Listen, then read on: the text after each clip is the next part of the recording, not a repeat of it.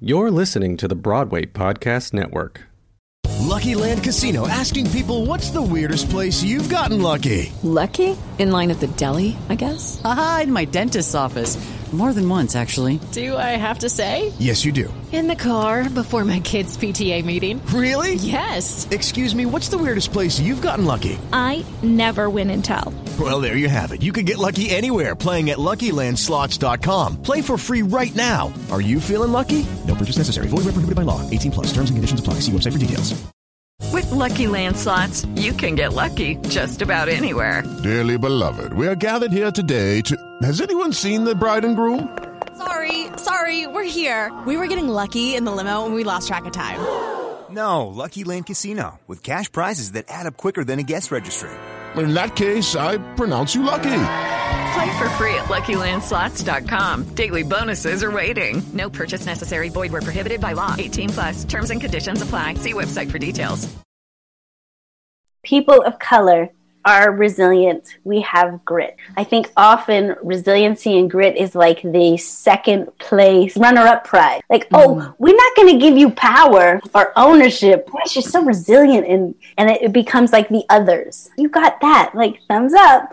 I think of ArtworxLA students, they are resilient. And it is my obligation to make the world open up so that they don't have to rely solely on their resiliency. They should have ownership. They should have power, just as anybody else. So shall they all.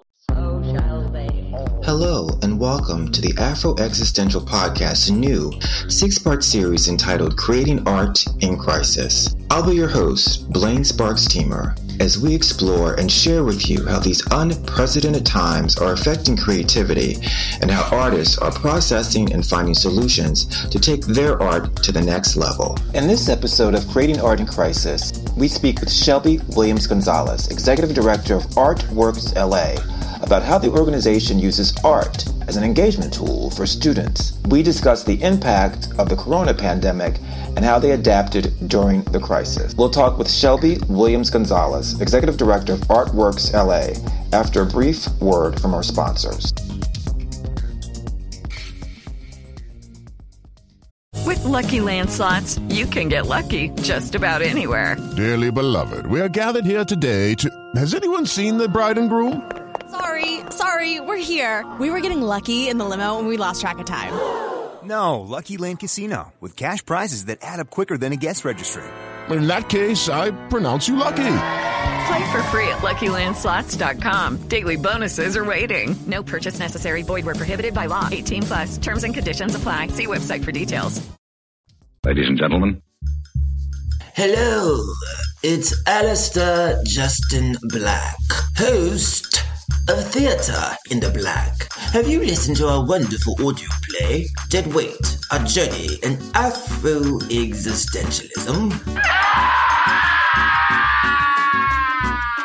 The art of appreciation is lost in this world of dog eat dog. Perhaps it's just a question of style. If you have listened, watch what you say. Go to our website right now and see how you can win the Afro Existential Crisis Little Black Hoodie. Just go to AfroExPodcast.com. Go today. Your roots will thank you. And that's no lie.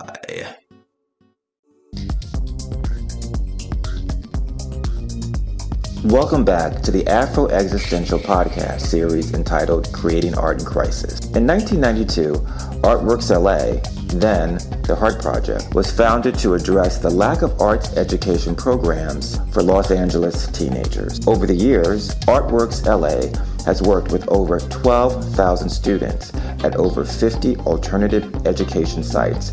We asked Shelby to speak to us about what the program does, the impact it has had on students, and how they continue to create art in crisis. This is so cool. It's so nice to meet you. Yeah, nice to meet you too.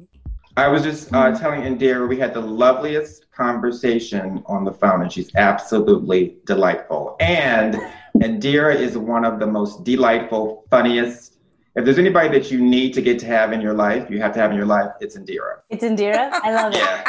I love it. And I would say the same thing about Blaine, for sure. He is one of the lights of my life, other than my children. So sweet.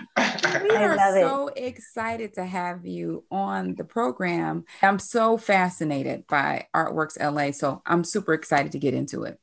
Okay, sounds good. Blaine, you want to get started?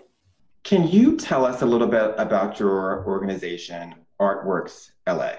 We've been around we're going into our 29th year. We were founded in 1992, especially in Los Angeles, after the 92 LA uprisings, there was a lot of money that went into community development, especially in the arts. And I think we were in that wave of artists responding to social and community needs. And our founder, she was actually working at MoCA, and she noticed that museums were getting money, but they were spending a lot of their education programming on elementary school age, and then at a little into middle school, but really nobody was reaching out to high schools unless you were a private, affluent high school that maybe had an art program.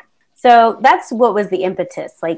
How come there aren't more high school students engaged with the museum community? So we started in one continuation high school in ArtworxLA. Back then we were called the Heart Project. That was our original name. From the day one, it was Cynthia Campbell Brophy, who was the founder.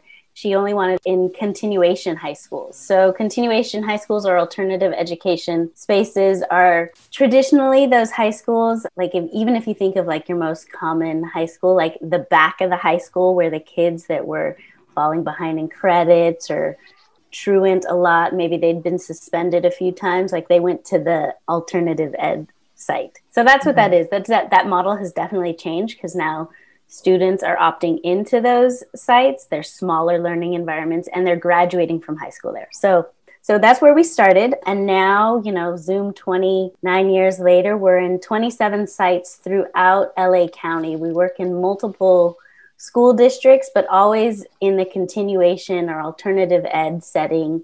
And we're also in the juvenile halls and some of the camps. So we're involved in the justice system.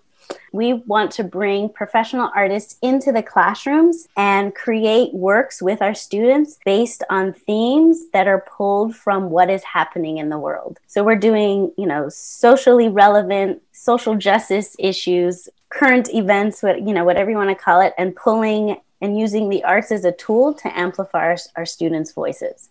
And when I say the arts, it really is a wide variety. So a student, their first semester, they may experience a photography workshop, and that could be around one of our themes. And then the next semester, they might do a creative writing workshop. So we try to expose our students to all types of arts, but really the key is that we're bringing in artists that this is what they do.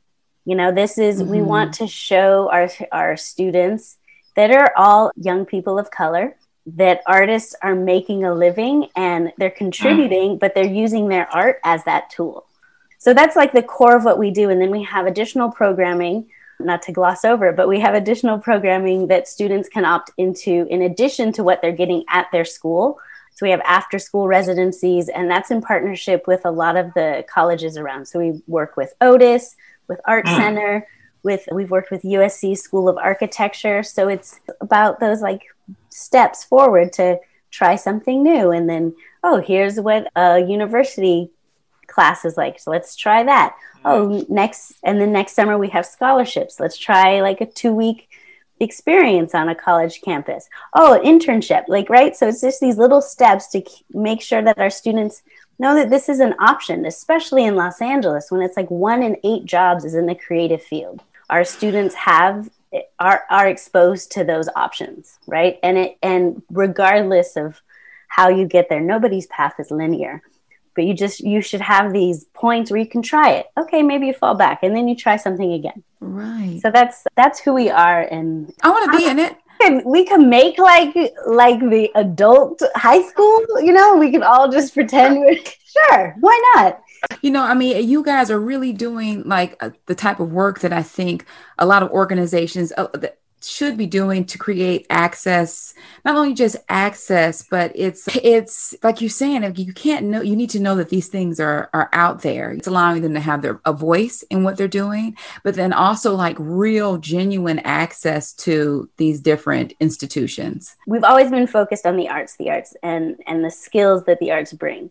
And I love seeing the evolution of our program, that making the connections even, I guess, more solidified to what's happening in the city and bringing that into our classrooms. Mm-hmm. I love that. And I think it makes it even more important for our students. It definitely affects our teaching artists, our staff, because it's kind of like we all get to learn something, you know, if we start. So for example, this year, one of our themes is called Grounding in the Soil, and we're partnering with the Natural History Museum.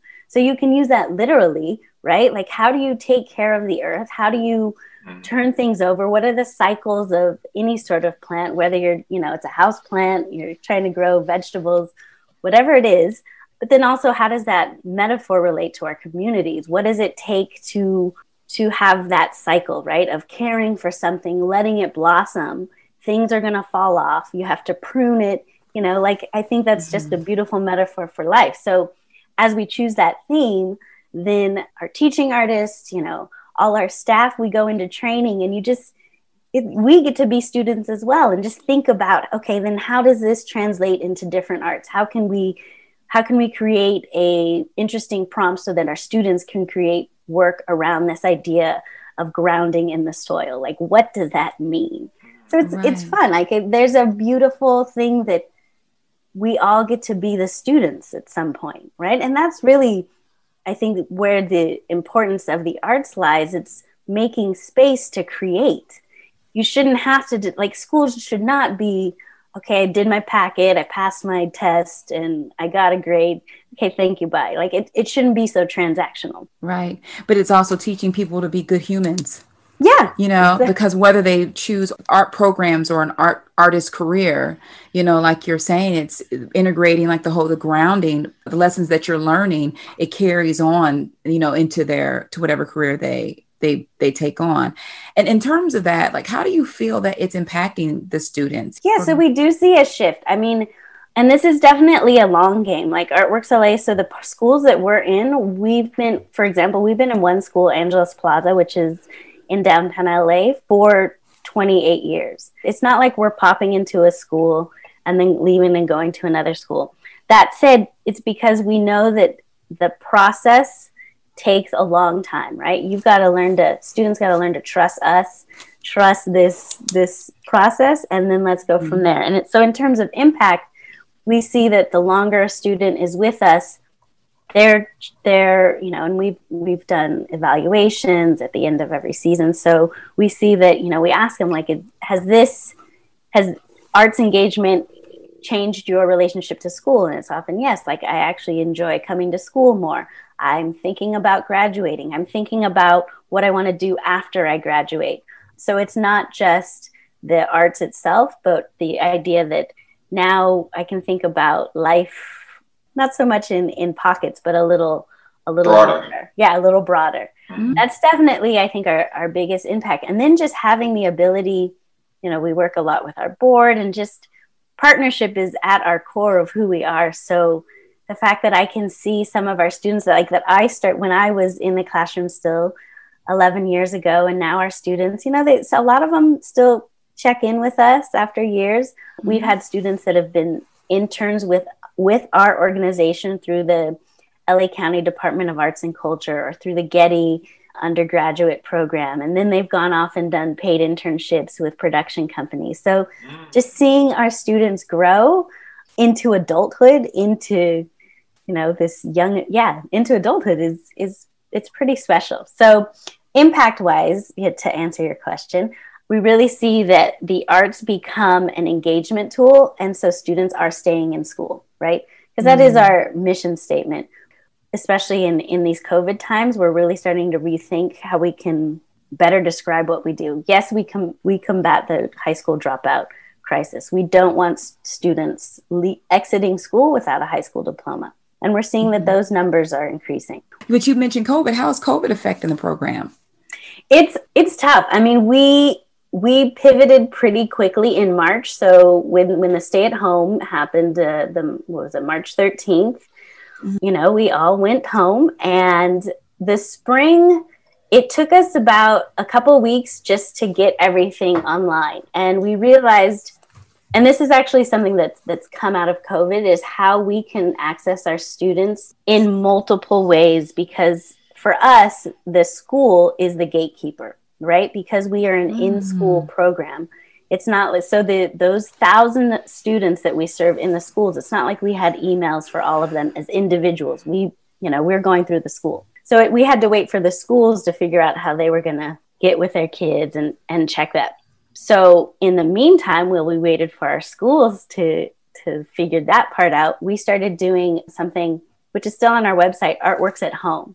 So we were taking our lessons and condensing them into these 5 to 7 minute lessons and blasting everything on social media, you know. So our advanced program students, they were still meeting with us, right? Those are after school students, but at least the in-school students, they knew that they could go to our site and try some of these lessons. And then we did a zine. So we were then collecting their work. So it actually became a really interesting digital conversation with students. And we could see, because, you know, you can Big Brother, you know, track your who's clicking on what. Yeah. And I'm trying to spy on anybody, but I was looking, you know, so students were clicking on our lessons and taking them. And then we did a call out at the end of the school year for them to submit their work. And we actually made a zine of some of the students that had said that had given back their work. So we called it Corn Zine. It's public. Yeah. So it's all on our website, artworxla.org. Yeah, so for this fall, you know, we know that we were going to be virtual. That's what we were planning for in the summer.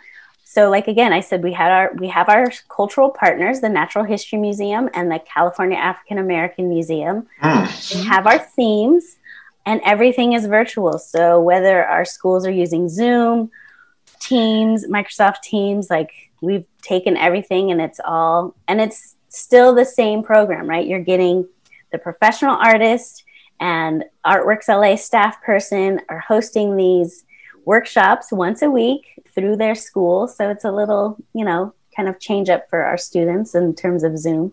And we're making it work. You had to pivot really quick, which I think is key. Was it difficult? I mean, I wouldn't say that it was easy, but there wasn't resistance from everyone. We were all kind of just going to figure it out. And I have to say, we have an amazing, savvy staff that, I mean, literally, you put a room full of artists together and they'll be like, okay, we're going to figure this out. So it was actually I applaud our staff all the time on how actually fast and seamless from the outside world it seemed to pop up. But it was really, I mean, folks were working hard on how can you make, and we would have classes just our staff meetings turned into, well, you know, if you hold your camera at this angle, over your hands, and then let's do a cut. I mean, so we were talking about editing techniques and wow. Yeah. But that's what we do. Communities, you know, your network, you work with what you got, and because you want to keep going. You do. And like you said, pivoting is key, because I think part of the reason we got into this is I personally was finding it difficult to pivot. You know, there was a moment where it was I gotta, you know, you want to get out in these streets, you know, my art has to kind of go to the side, but there is a point where you have to go. No, you have to pivot and reorganize your workflow to actually achieve, you know, the goals that you're trying to achieve. What's been their reaction to the whole Black Lives Matter movement? Yeah, so that's really interesting. You know, talking about race is something that we've been doing with our students, you know, for a few years. So the Black Lives Matter, for our students, the Black Lives Matter movement is really just part of every day. And I don't mean to say that soft and glossy over it, but I really feel our students are much more in tune with racial disparities and what's happening in the world. And then I will also talk about our board, because I think that's a different entity. So with our students, something that we've really been interested in, we want to make sure that there's not, because our students are predominantly Latino, and then so I'd say about 80% Latino, 20% African American. We're an organization that is both Latino and African American, led by a Black woman.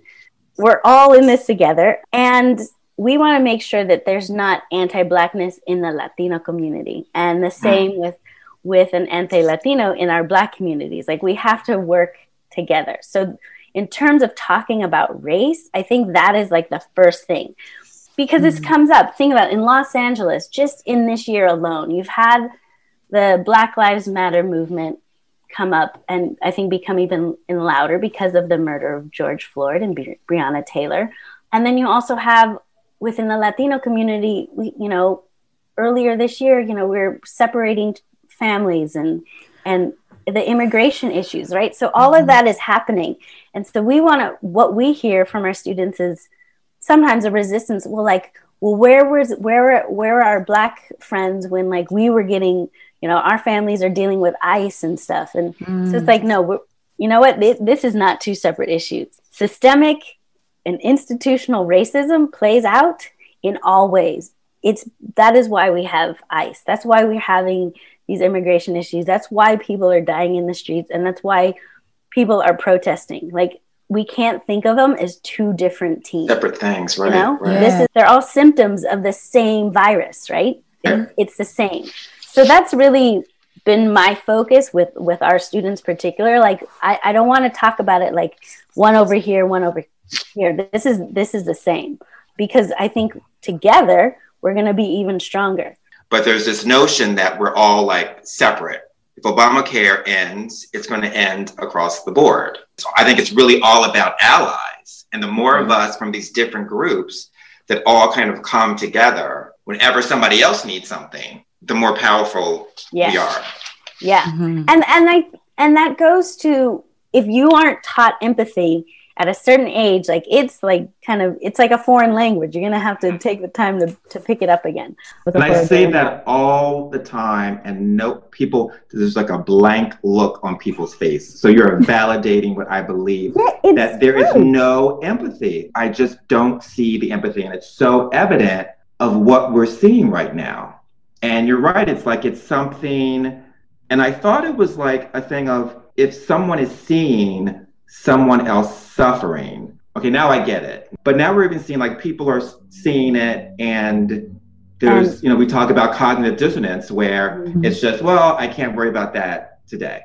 And I think the more that we practice empathy and understand, immigration is just as important of an issue to me, a U.S. citizen. I was born here, but still, that matters to me because it affects my community. I think if people think about that a little more, I don't have to worry about ICE personally, but it affects the people that I love and that I care about. That's just wrong. That's just not what my values would say, that somehow someone should be treated. Why is it so hard to just say, you know what, this is wrong? You look at just the little teeny things that will throw someone off if it's done to them. And so you can't put yourself in someone else's situation where this is a major thing that's happening. You just had someone that didn't get to somewhere on time, but you can't empathize for someone who's being pulled away from their family. It just blows my mind. And I don't know what will get us back to where we can have more empathy. Well, we've gotten so tribal, in this country as of late, and the tribe is getting smaller and smaller, and people can justify being sort of just afraid for themselves because they've got to protect themselves. In regards to empathy, what makes these types of programs very important to me is because art transcends that. Art shows you. And I think that's what needs to happen to a certain extent. We have to see to keep these conversations going, but also to bring us back together. That's making any sense, because I'm with you. The people that can be on the steps of the Michigan's, city hall, raising Cain because they have to have a mask on, can't have sympathy, don't understand why people are, in Kenosha rioting. They don't, they can't, put that together. Art is that conduit that can allow people to give people the opportunity to think different and have those conversations about things they really hadn't talked about. And usually sometimes in a more safer space. And I think what we try to do is, you know, we're trying to use our art as like a springboard for those important conversations to get people talking about, oh, I didn't really think of that way before. I think that's the power, one of the multiple powers of the arts, is that the process is just as important as the product, right? So if you compare it to, say, like a math question, I think you need the process, but you're all going to get to the same answer. I think with art, we don't know that we're necessarily all going to get to the same answer. And so for young people to have the space and the time, literally the time, to go on this process and come to their conclusion, I think is so important. And that's a life lesson, right? You're teaching people, you're giving people the chance to critically think, to explore, to question, right? Because I don't know what the answer is going to be. Your answer is going to be a little different from mine, and it's going to play out in our pieces with what other medium we're working in, whether it's clay or acrylics. Like, it's all going to be a little different, but I'm going to be able to tell you what I'm feeling. And, you know, I hope that you can share and that process, I think, is so important, because you learn to, one, I think just the process of learning to speak up and have your own opinion, and someone asking for your opinion, not necessarily the regurgitated facts, right? But your opinion of something, and then for you to have to listen to somebody else's, right? How basic is that? Let me come to a conclusion and have some way to back it, and let me hear what you have to say. Shelby, you are speaking French. So I can't imagine. What are you talking about? It's like, crazy. So I have to listen to what you... Yeah. Pause and listen. It's crazy. We're revolutionary. Right here, right now. Right here, right now. But then that layer on top of that, you know, art is accepted as being subjective. So you get to express yourself without someone saying, no, that's not right. And it's visual, and you get to put out what you're feeling, and it continues. It opens that conversation up in a different type of a way, because I think we're at that point where people are saying, nope, how you feel doesn't matter. It's wrong anyway. And I think that goes both ways. It's really hard right now where we are to say, oh no, we should listen to the other side of this, the side that's looking very evil and dark and corrupted. We can't close off and just be like, nope, we're just right over here. Things that we want, they're just right, and we got to stick to it.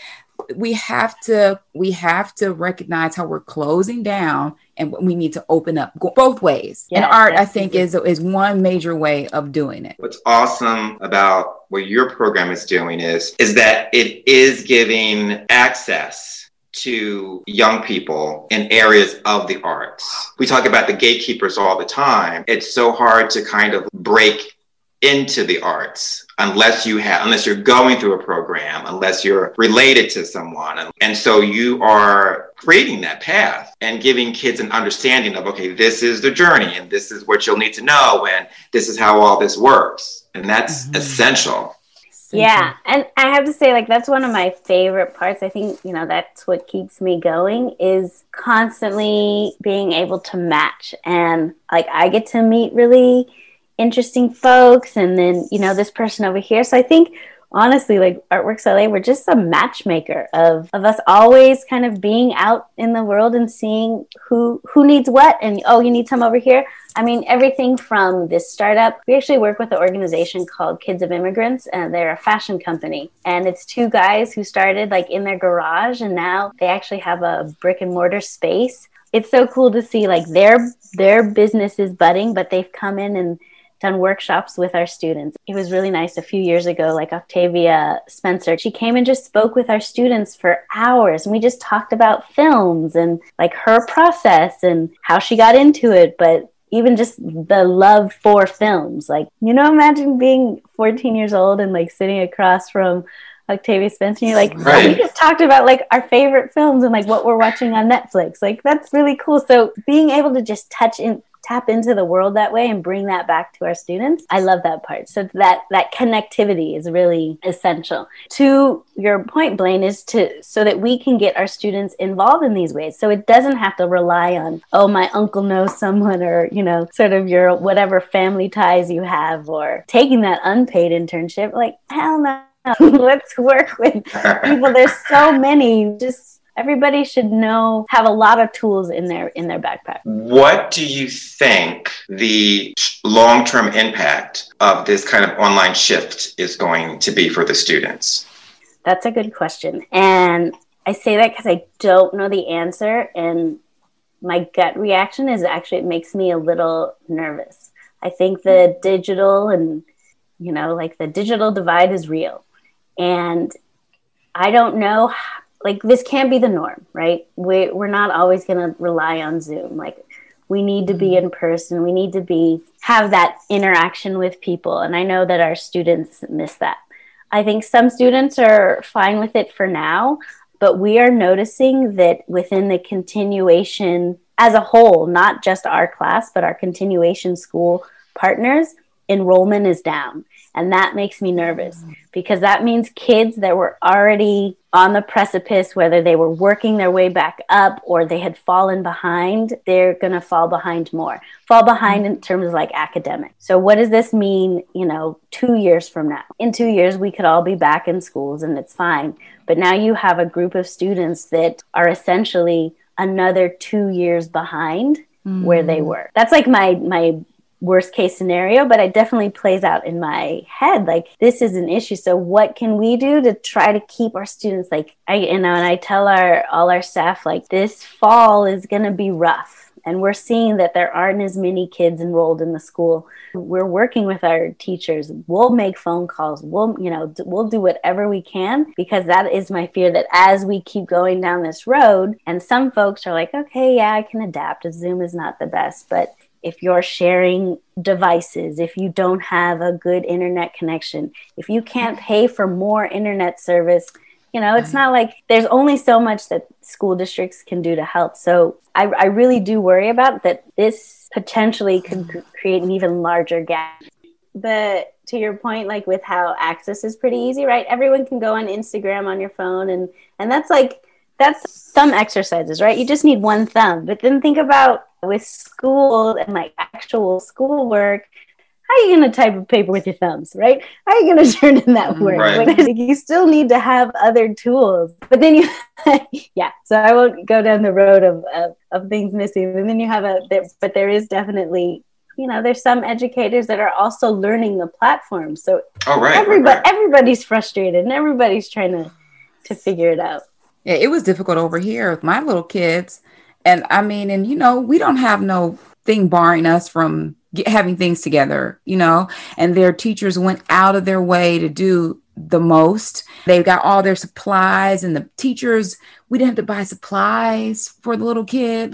The school had that stuff packaged up. You rolled by, you picked everything up, and it was still hard. I think about kids that are struggling all the time. This is just can't be an easy time. I can see very how easy it would be to be like, you know what, forget this. I think everybody has had that question come through their mind, especially hitting my God, we've been doing this for half of a year.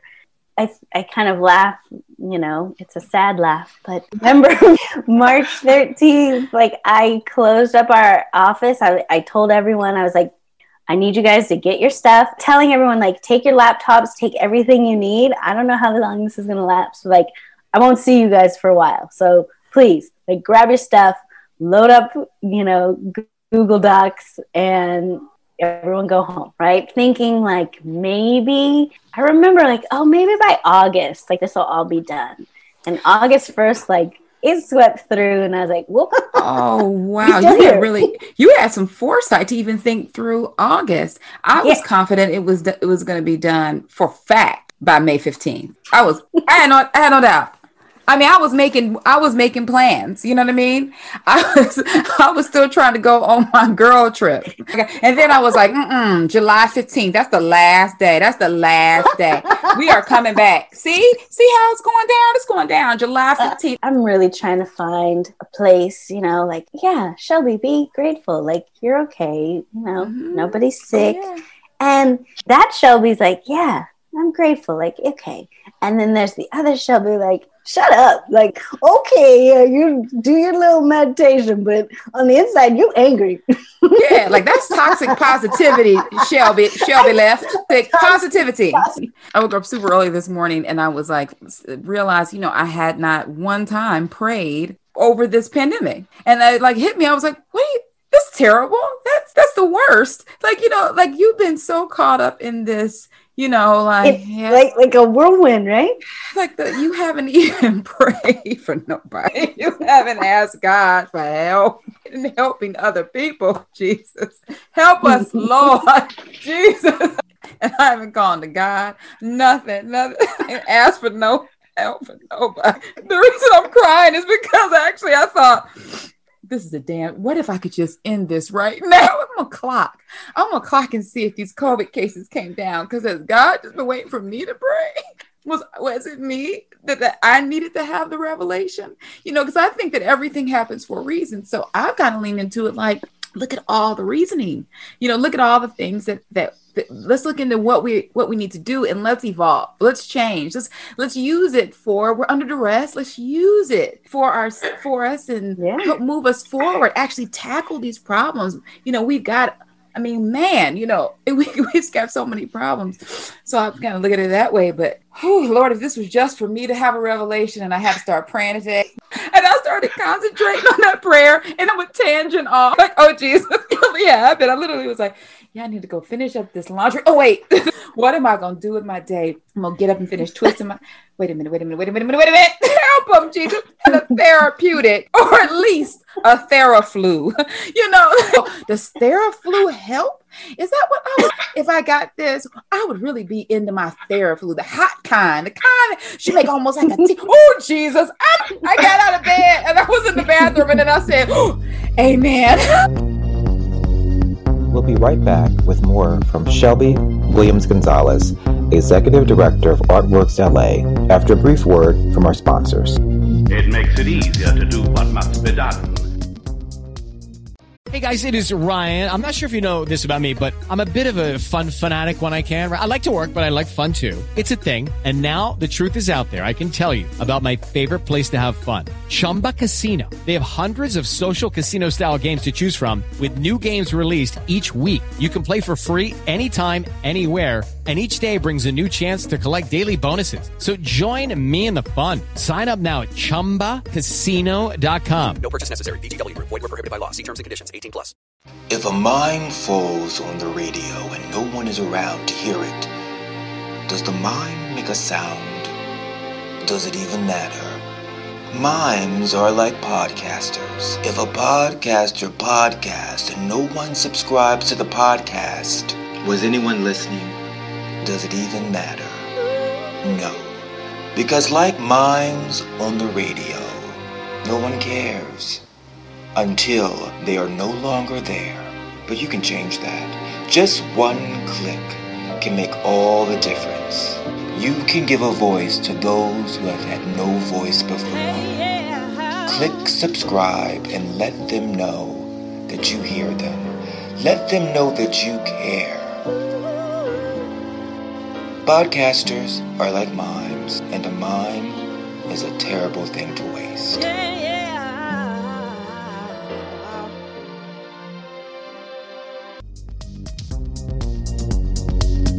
Welcome back to the Afro Existential Podcast.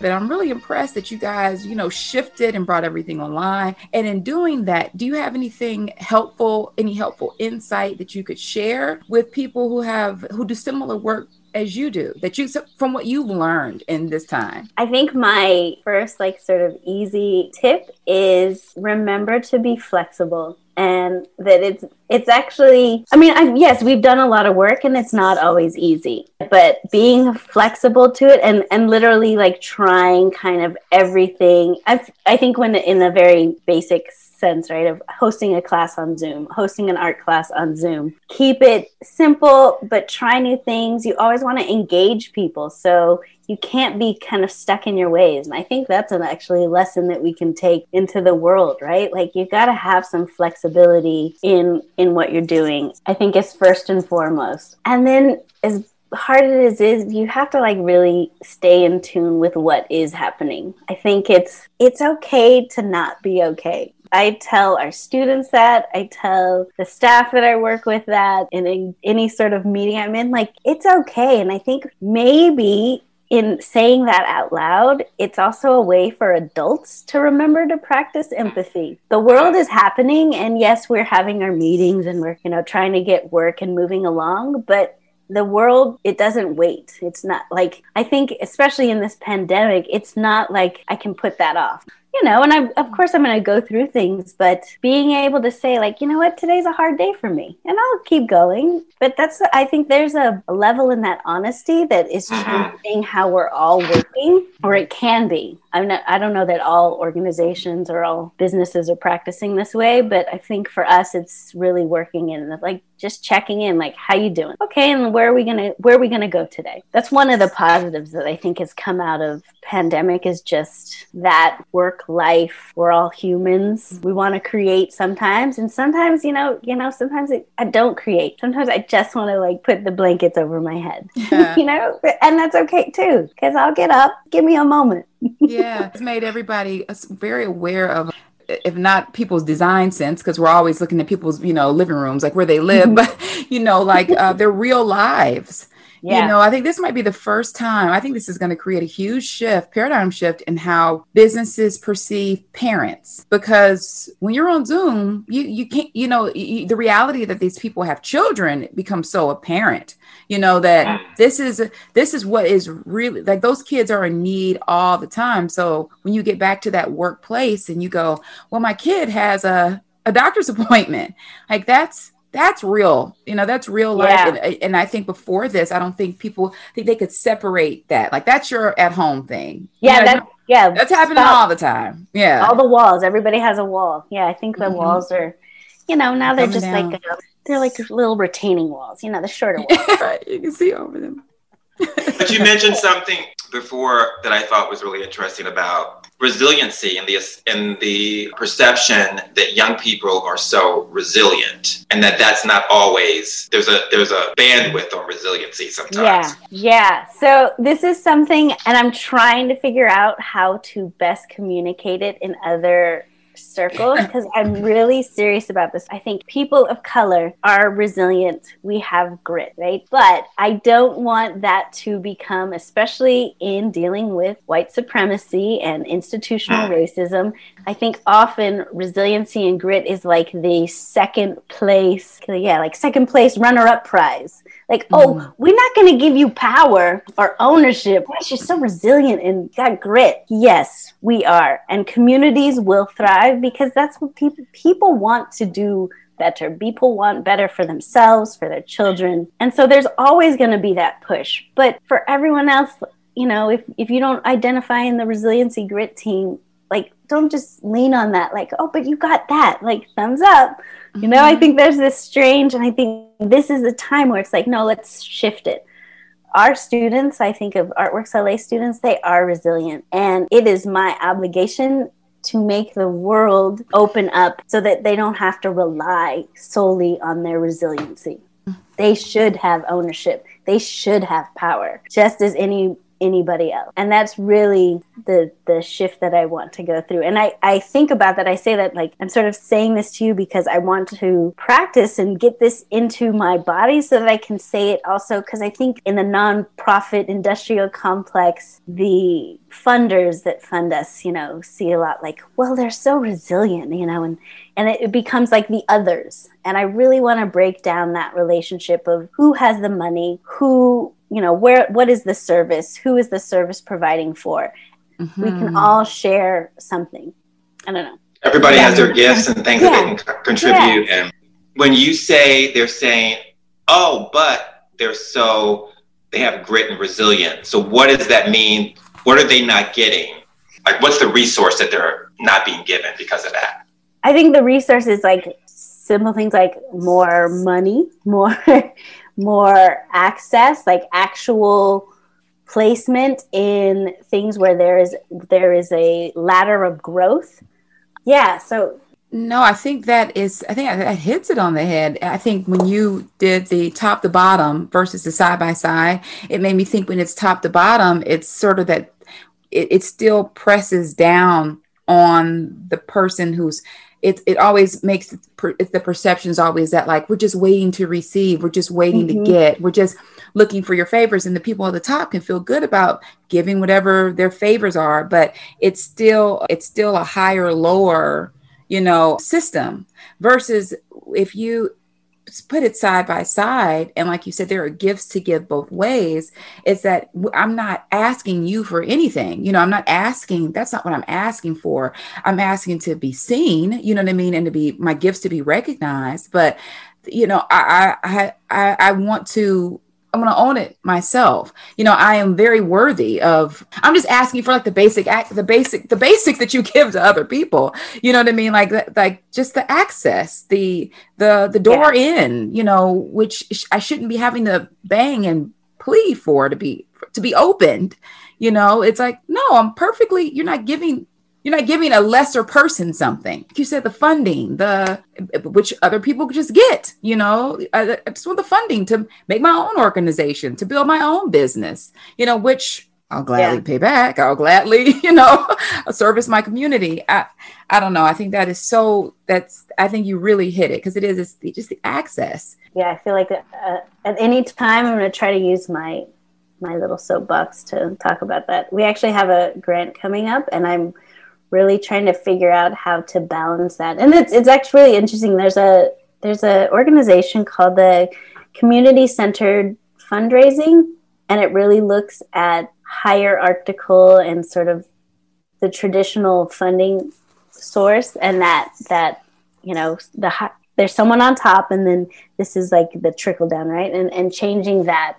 So it's not about funding things because without my money, you know, you would perish. Like we need to change that narrative. Yeah. So I'm really, I don't know. I'm just curious. I think there's a lot of people doing some great work around just that in itself. Like, especially with the nonprofit, you know, because if you think about it, nonprofits, especially in Los Angeles and major urban areas, often are started by very wealthy people, often, you know, and then they have a board of directors, predominantly white, and then they're serving communities of color. And like, so there's always a difference, right? Who the board is, who the service, who the clients are, right? And I think that also needs to change. An organization should reflect who they serve. People who have been experiencing it, you don't see what really needs to happen. And I don't know, I applaud you for seeing that access is the key. So shall they all. So shall they all. Ladies and gentlemen, we invite your apprehensive listening. That completes another episode in our Creating Art in Crisis series. It's all finished. I finished it. We hope it inspired you as much as it did us. Well, what do we do now? You can also visit us at AfroXPodcast.com. That's AfroEXPodcast.com to see some of the work that we've created during the crisis.